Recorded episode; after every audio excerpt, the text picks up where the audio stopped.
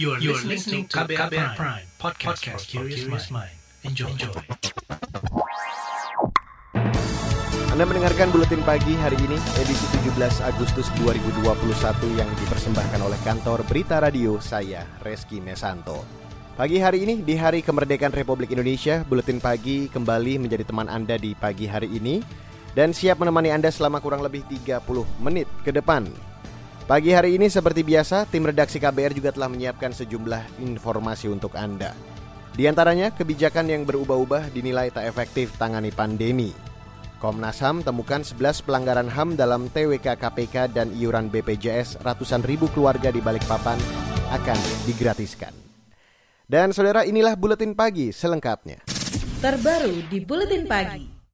Saudara, kebijakan penanganan pandemi COVID-19 di Indonesia kerap berubah – mulai dari pembatasan sosial berskala besar atau PSBB hingga kini pemberlakuan pembatasan kegiatan masyarakat atau PPKM.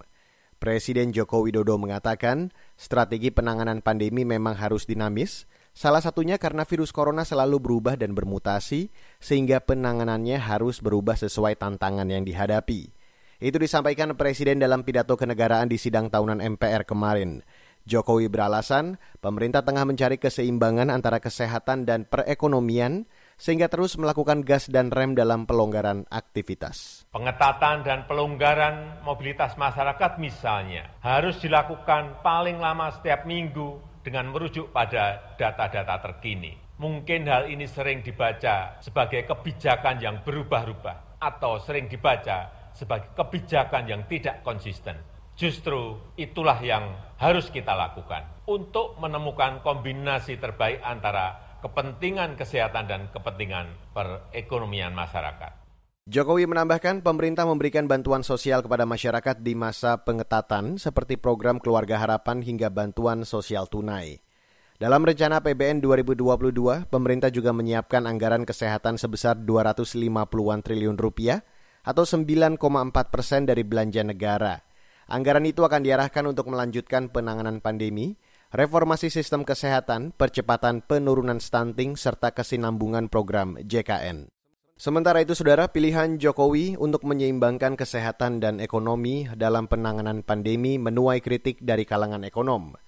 Direktur Eksekutif Institute for Development of Economic and Finance atau INDEF, Tauhid Ahmad menyebut, Hal itu akan sulit tercapai sebab kata dia penanganan kesehatan mesti jadi prioritas utama jika ingin ekonomi ikut pulih lebih cepat ada satu hal uncertainty ketidakpastian karena sistem begini akan cenderung orang akan ngegas ketimbang ngerem begitu loh. Ya, jadi kalau kita lihat tidak ada solusi konkret eh, bagaimana untuk yang sisi kesehatan implementasinya di lapangan begitu. Nah, yang saya kira memang uh, seharusnya sisi kesehatan ini harusnya tetap menjadi uh, prioritas ketimbang ekonomi untuk saat ini begitu. Taufik juga menyoroti anggaran kesehatan yang relatif rendah dibanding program Pemulihan Ekonomi Nasional atau PN lain. Sementara itu pengamat kebijakan publik dari Universitas Trisakti, Trubus Rahadiansyah menilai, pemerintah cenderung menitik beratkan pemulihan perekonomian di masa pandemi.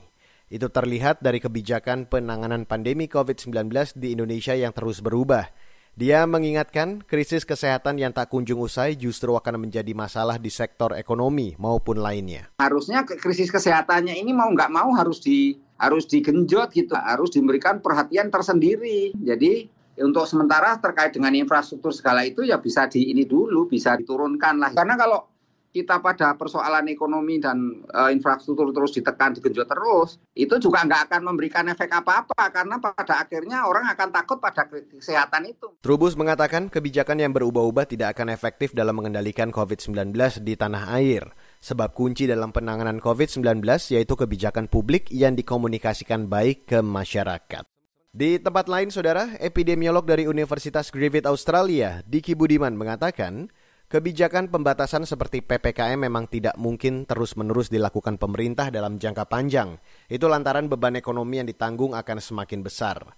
Menurutnya, pemerintah harus mengambil jalan lain yang lebih efisien, yakni memasifkan tes dan pelacakan, memperketat protokol kesehatan dan memperbanyak vaksinasi. Karena kalau ya terus-menerus tanpa ada pemulihan, pembatasan terus, ya beban di ekonomi, sosial, pendidikan berat. Dan itu merugikan kita semua gitu. Itu yang makanya harus diukur, dipastikan bahwa PPKM dilakukan dengan penguatan pada tadi 3T, 5M, dan vaksinasi. Diki menyarankan agar pemerintah tak hanya memprioritaskan sektor ekonomi saat pelonggaran, namun juga memperhatikan sektor lain seperti pendidikan. Sementara itu Dewan Perwakilan Rakyat atau DPR meminta pemerintah membuat kebijakan yang jelas terkait penanganan pandemi COVID-19. Permintaan itu disampaikan Ketua DPR Puan Maharani dalam pembukaan masa persidangan 1 tahun 2021-2022 di Kompleks Parlemen kemarin. Pemerintah dalam melaksanakan kebijakan pengendalian COVID-19 agar disertai dengan aturan yang jelas, berkesinambungan, disosialisasikan dengan baik, serta dilaksanakan secara disiplin. Saudara, itu tadi Ketua DPR Puan Maharani. Selama pandemi COVID-19 melanda Indonesia, pemerintah telah beberapa kali mengubah istilah untuk penanganan wabah. Pertama, pembatasan sosial berskala besar atau PSBB, kemudian PPKM Mikro, PPKM Mikro Darurat hingga PPKM berlevel. Sejumlah pihak menilai pemerintah hanya mengubah istilah, sementara penanganannya masih kerap tak sesuai target. Per kemarin, kasus konfirmasi positif di tanah air mencapai 3,8 juta orang lebih. Dari jumlah itu, lebih dari 118 ribu orang meninggal. Saudara, di bagian selanjutnya akan saya hadirkan informasi mengenai Komnas HAM temukan 11 pelanggaran HAM dalam proses TWK pegawai KPK. Informasi selengkapnya sesaat lagi, tetaplah di Buletin Pagi. You're listening to KBR Pride, podcast for curious mind. Enjoy!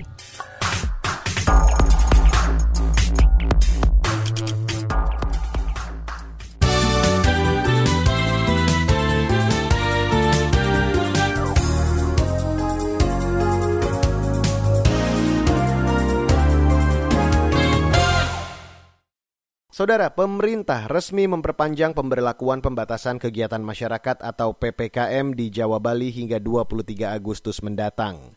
Menteri Koordinator Bidang Kemaritiman dan Investasi Luhut Binsar Panjaitan mengatakan, tren perbaikan kasus perlu dipertahankan. Dia mengklaim kasus aktif angka kematian dan tingkat keterisian rumah sakit sudah terus menurun. Per kemarin, kasus COVID-19 bertambah 17 ribu, sehingga total mencapai 3,8 juta. Untuk itu, momentum yang sudah cukup baik ini harus terus dijaga berdasarkan evaluasi yang dilakukan atas arahan petunjuk Presiden uh, Republik Indonesia, maka PPKM level 4, 3, dan 2 di Bali akan diperpanjang sampai tanggal 23 Agustus 2021. Dalam penerapan perpanjangan PPKM seminggu ke depan, terdapat tambahan kabupaten kota yang masuk ke level 3 sebanyak 8 kabupaten kota, sehingga total kabupaten dan kota yang masuk dalam level 3 dan 2 mencapai 61 kabupaten kota. Luhut yang juga koordinator PPKM Jawa Bali menambahkan, positivity rate atau rasio positif di hampir seluruh provinsi Jawa Bali sudah menurun. Namun masih ada sejumlah daerah di Bali dan Malang Raya yang disebutnya perlu perbaikan. Dalam kesempatan itu Luhut juga mengklaim angka kematian tidak dikeluarkan secara permanen dari indikator penilaian.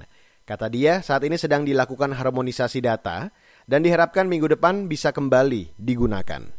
Sementara itu, saudara, pemerintah menurunkan batas biaya tertinggi tes PCR COVID-19 dari sebelumnya Rp900.000 menjadi Rp490-an rupiah. Pelaksana tugas Dirjen Pelayanan Kesehatan di Kementerian Kesehatan, Abdul Kadir, memastikan tarif tersebut mulai berlaku hari ini. Kami sepakati bahwa batas tarif tertinggi pemeriksaan real-time PCR diturunkan menjadi Rp495.000 untuk daerah Pulau Jawa dan Bali, serta sebesar Rp525.000 untuk daerah di luar Pulau Jawa dan Bali. Abdul Kadir menjelaskan, penetapan harga tersebut sudah memperhitungkan sejumlah biaya seperti reagen, administratif, dan biaya habis pakai lainnya. Kementerian Kesehatan meminta seluruh fasilitas kesehatan dapat menerapkan ketentuan tarif tersebut dan memastikan hasil tes keluar maksimal 1 kali 24 jam. Sebelumnya, Presiden Joko Widodo meminta agar tarif tes PCR berkisar Rp450.000 hingga Rp550.000. Saudara, Komisi Nasional Hak Asasi Manusia atau Komnas HAM menemukan 11 bentuk pelanggaran HAM dalam proses tes wawasan kebangsaan atau TWK di Komisi Pemberantasan Korupsi atau KPK. Pelanggaran HAM itu di antaranya pelanggaran hak atas keadilan dan kepastian hukum dan pelanggaran hak perempuan. Komnas HAM juga menduga kuat TWK dilakukan untuk menyingkirkan sejumlah pegawai tertentu. Itu diungkap Komisioner Komnas HAM Khairul Anam usai lembaganya merampungkan penyelidikan proses alih status pegawai KPK menjadi aparatur sipil negara atau ASN melalui asesmen TWK kemarin. Proses alih status pegawai KPK menjadi ASN melalui TWK hingga pelantikan pada 1 Juni 2021 diduga kuat sebagai bentuk penyingkiran terhadap pegawai tertentu dengan latar belakang tertentu, khususnya mereka yang terstigma atau terlabel Taliban. Pelabelan atau stigmatisasi Taliban terhadap pegawai KPK yang tidak dapat dipertanggungjawabkan kebenarannya, baik faktual maupun hukum, adalah bentuk pelanggaran hak asasi manusia. Ana menambahkan pelabelan Taliban di internal KPK sengaja dikembangkan dan dilekatkan kepada pegawai KPK dengan latar belakang tertentu. Label ini juga melekat pada pegawai KPK yang dianggap tidak bisa dikendalikan, sehingga digunakan KPK sebagai basis dasar pembebas tugasan pegawainya yang mengarah pada PHK. Komnas HAM akan menyampaikan laporan pemantauan dan penyelidikan ini kepada Presiden Joko Widodo. Komnas berharap Presiden dapat memulihkan status pegawai KPK yang dinyatakan tidak memenuhi syarat atau TMS untuk diangkat menjadi ASN. Beralih ke informasi ekonomi, Saudara. Presiden Joko Widodo memprediksi pertumbuhan ekonomi pada tahun depan mencapai 5,5 persen. Keyakinan Jokowi itu didasari pada banyaknya upaya reformasi perekonomian yang dilakukan sejak tahun lalu. Pertumbuhan ekonomi tahun 2022 diperkirakan pada kisaran 5,0 persen sampai 5,5 persen. Kita akan berusaha maksimal mencapai target pertumbuhan di batas atas yaitu 5,5 persen. Namun harus tetap waspada karena perkembangan COVID-19 masih sangat dinamis. Kita akan menggunakan seluruh sumber daya, analisis ilmiah. Jokowi menambahkan, proyeksi pertumbuhan ekonomi ini juga didukung dengan pertumbuhan investasi dan ekspor. Jokowi juga meyakini pemerintah bisa menjaga inflasi tetap stabil walau dalam situasi krisis. Sementara itu Ketua DPR Puan Marani meminta pemerintah berhati-hati dalam menjaga rasio utang sehingga tetap dalam batas aman dan sesuai dengan undang-undang.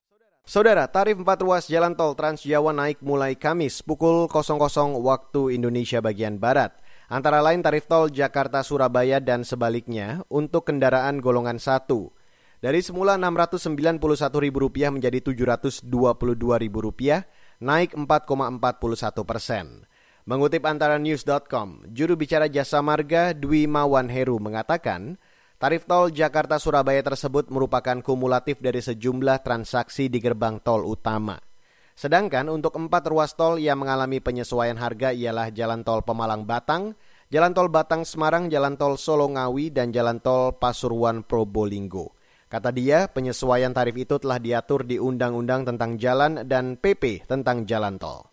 Saudara, bertepatan dengan Hari Kemerdekaan Republik Indonesia, masyarakat diajak untuk mengambil sikap sempurna dengan berdiri tegak saat detik-detik peringatan ke-76 proklamasi kemerdekaan Indonesia hari ini.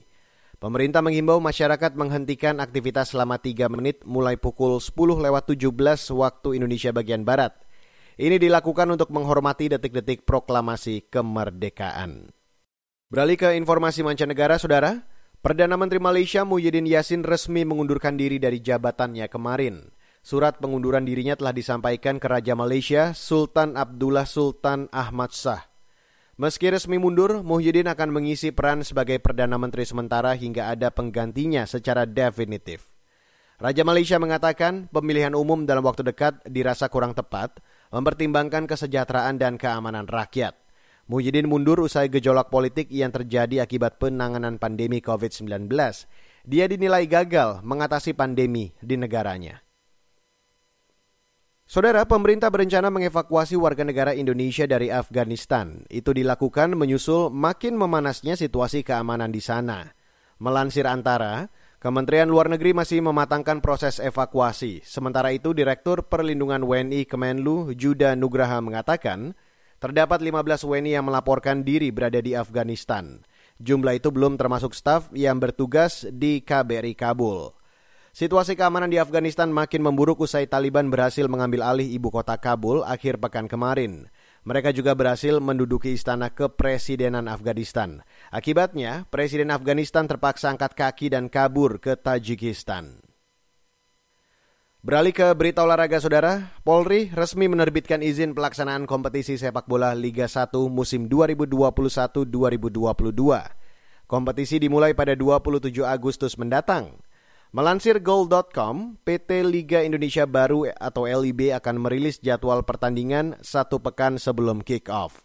Lokasi pertandingan akan dipilih di daerah zona aman. Sebelumnya, kompetisi sepak bola berulang kali mengalami penundaan akibat pandemi COVID-19. Baiklah saudara kita break sejenak. Nanti setelah break akan saya hadirkan laporan khas KBR mengenai seruan vaksinasi ideologi di tengah pandemi COVID-19. Tetaplah di Buletin Pagi. You're listening to KBR Pride, podcast for curious mind. Enjoy!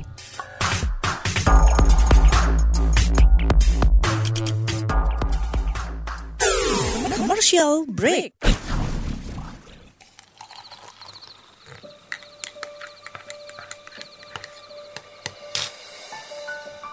Hai, kamu apa kabar? Masih suka menikmati senja dan kopi? Aku masih ingat kebiasaan kita. Sehabis pulang kerja, selalu mencari tempat untuk sekedar ngobrol dan ngopi. Tapi kadang kita kehabisan bahan obrolan. Aku masih melakukan hal yang sama sampai sekarang tanpa harus takut habis bahan buat ngobrol. Karena aku selalu mendengarkan KBR sore dari Senin sampai Jumat jam 4 sore. Ah, aku rindu. KBR Inspiratif Terpercaya.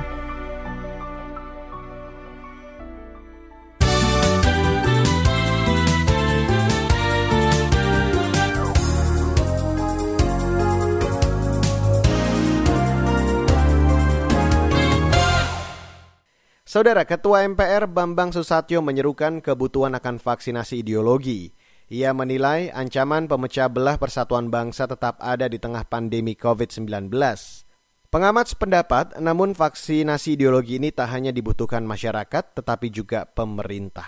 Berikut saya hadirkan Laporan khas KBR yang disusun jurnalis Siti Sadida. Majelis Permusyawaratan Rakyat kembali mengingatkan pentingnya menguatkan ideologi negara di kalangan masyarakat menjelang peringatan kemerdekaan ke-76 Republik Indonesia. Menurut Ketua MPR Bambang Susatyo, diperlukan vaksinasi ideologi di tanah air selain vaksinasi COVID-19. Sebagaimana kita pahami, pandemi COVID-19 tidak hanya memiliki dampak ekonomis yang nyata dengan meningkatnya angka pengangguran, kemiskinan, kesenjangan yang berpotensi menimbulkan permasalahan dalam bidang-bidang lainnya. Tetapi yang juga patut diwaspadai adalah potensi bangkitnya nilai-nilai paham individualisme, komunisme, intoleransi, separatisme, radikalisme, terorisme, dan etno-nasionalisme di tengah ketidakpastian akibat pandemi COVID-19. Oleh karena itu, upaya memerangi pandemi COVID-19 beserta dampaknya tidak hanya dilakukan dengan meningkatkan ketahanan tubuh kita dengan vaksinisasi, dibarengi dengan upaya melakukan vaksinasi ideologi untuk meningkatkan ketahanan ideologi kita. Bamsud begitu ia akrab disapa meyakini vaksinasi ideologi dapat menekan potensi ancaman dan gangguan dalam memecah belah persatuan dan kesatuan bangsa. Di MPR, Bambang mengklaim vaksinasi ini telah dilakukan melalui sosialisasi empat pilar MPR, yaitu Pancasila sebagai ideologi dan dasar negara. Undang-Undang Dasar Negara Republik Indonesia tahun 1945 sebagai konstitusi negara. NKRI sebagai bentuk negara dan Bhinneka Tunggal Ika sebagai semboyan negara kepada seluruh lapisan masyarakat di seluruh wilayah tanah air. Pemerhati radikalisme Gus Soleh sependapat paham radikalisme berpotensi menyebar luas di tengah kekhawatiran masyarakat terhadap pandemi COVID-19. Mereka menggunakan kesempatan dalam kesempitan ini dengan satu, menebar hoax, kedua, menebar ujaran kebencian, Ketiga, senantiasa mereka menggagalkan ataupun memperlemah apa-apa yang telah diberikan aturan oleh pemerintah yang ada. Tujuannya tiada lain tiada bukan agar terjadinya suatu bentuk satu kegelisahan, kedua ketidakpercayaan masyarakat kepada pemerintah, ketiga apabila gelisah dan kepercayaan ini sudah tidak ada, di sini mereka menebar suatu bentuk isu-isu yang mana dengan isu ini agar terjadinya suatu bentuk kerusuhan massa. Meskipun disibukkan dengan penanganan COVID-19, Gus Soleh meminta pemerintah perlu fokus mencegah penyebaran paham radikalisme yang bertentangan dengan ideologi negara. Di saat kondisi semacam ini, pemerintah tidak boleh abai. COVID-19 harus ditangani secara baik oleh tim ataupun kelompok yang saat ini ada Satgas COVID-19 secara maksimal. Tetapi untuk bagian-bagian yang lain harus tetap fokus di antaranya yaitu tentang penanganan radikalisme, terorisme. Mereka banyak mencari celah di dalam kesempitan guna mencari kesempatan. Namun pendapat berbeda datang dari pakar hukum tata negara Refli Harun. Menurutnya pemerintahlah yang paling membutuhkan vaksinasi ideologi, sebab tak jarang pemerintah tidak mengedepankan Pancasila sebagai ideologi negara. Kan ideologi kita ini Pancasila, oke? Okay? Semua kan hmm. sepakat. Nah dalam Pancasila itu kan ada lima, lima sila, ketuhanan sampai dengan keadilan. Sila ketuhanan, sila kemanusiaan, sila persatuan, kerakyatan atau demokrasi dan ketua dan keadilan. Lima sila tersebut, rafa, as it is apa adanya, maka kan harusnya negara kita menjadi negara yang negara yang demokratis, negara yang baik. Sekarang negara kita sakit di mana-mana. Maka menurut saya bolstering atau vaksinasi ideologi itu diper, diperlukan oleh pemimpin-pemimpin negara ini sendiri menurut saya. Refli menilai ideologi Pancasila yang terkikis terlihat dari masih banyaknya kasus korupsi. Demikian laporan khas yang disusun Siti Sadida. Saya Fitri Anggreni. Di bagian akhir dari buletin pagi hari ini akan saya hadirkan informasi dari berbagai daerah di Indonesia. Tetaplah di buletin pagi. You're listening to KBR Pride, podcast for curious mind. Enjoy.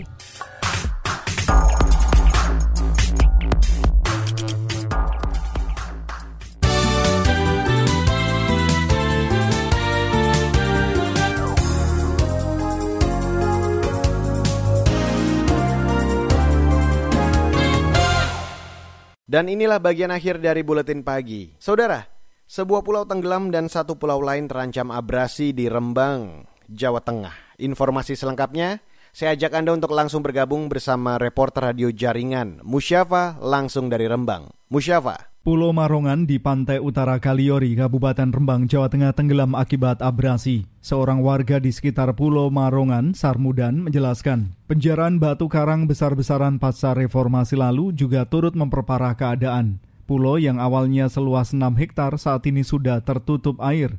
Gelombangnya terlalu besar dan sebelah utaranya itu biasanya kan ada apa ini batu karang-karang itu terlalu besar diambil ya, diambil orang orang ini ya belum tahu orang mana, tapi setahu saya ini menuju ke arah barat. Nah, lama-kelamaan ini habis. Sarmudan menambahkan kini tinggal menyisakan satu pulau yang dimiliki Kabupaten Rembang yakni Pulau Gede. Kondisi Pulau Gede juga semakin memprihatinkan akibat tergerus abrasi. Dikhawatirkan akan bernasib sama dengan Pulau Marongan apabila tidak ada penanganan serius. Warga mendesak pemerintah membangun pemecah gelombang terutama di sebelah timur Pulau Gede. Musyafa, R2 Birembang melaporkan untuk KBR. Terima kasih Musyafa. Beralih ke Kalimantan Timur, Saudara.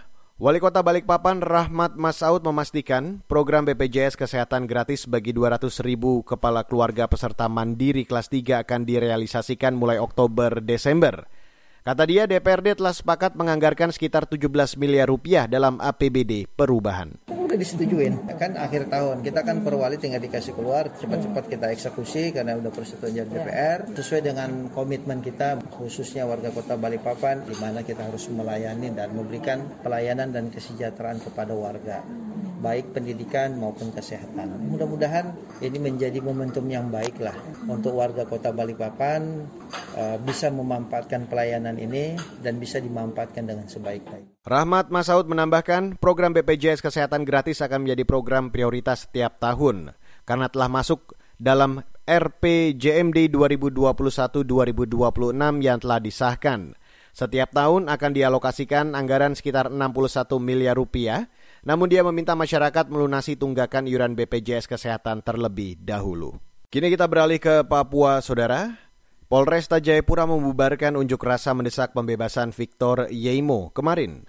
Bekas Ketua Umum KNPB ditahan atas tangkaan makar dalam demo akhir Agustus 2019. Kapolresta Jayapura Gustav Urbinas mengatakan, aksi itu dibubarkan karena tidak mengantongi izin. Demo itu juga dianggap bertentangan dengan aturan Pemkot Jayapura yang melarang unjuk rasa di masa pandemi COVID-19. Gustav mengklaim masa melawan saat akan dibubarkan polisi. Akibatnya polisi menindak tegas dengan memukul mundur masa. Pembubaran masa aksi terjadi di beberapa titik kumpul, salah satunya di sektor Perumnas 3 Waena, distrik Hedam, di mana masa dihadang dengan barakuda dan water cannon. Dalam pembubaran ini, beberapa orang masa aksi terluka, di antaranya Ketua Umum KNPB Agus Kosai yang diduga terkena pukulan benda tumpul. Dan saudara informasi tadi sekaligus menutup buletin pagi untuk hari ini, edisi 17 Agustus 2021. Selamat memperingati Hari Kemerdekaan Republik Indonesia hari ini. Dan jangan lupa untuk selalu memantau informasi terbaru setiap jamnya melalui kabar baru atau Anda juga bisa mengunjungi website kami di kbr.id dan official Twitter dari KBR at Berita KBR. Untuk Anda yang tertinggal, Buletin Pagi hari ini, jangan khawatir, Anda juga bisa kembali mendengarkannya melalui podcast Buletin Pagi. Ada di KBR Prime, Spotify, dan tentunya platform mendengarkan podcast lainnya. Patuhi protokol kesehatan di mana pun Anda berada dan apabila Anda tidak memiliki kebutuhan yang benar-benar mendesak, tetaplah di rumah untuk memutus rantai penyebaran COVID-19 ini. Mewakili tim redaksi yang bertugas pagi hari ini, saya Reski Mesanto undur diri. Salam.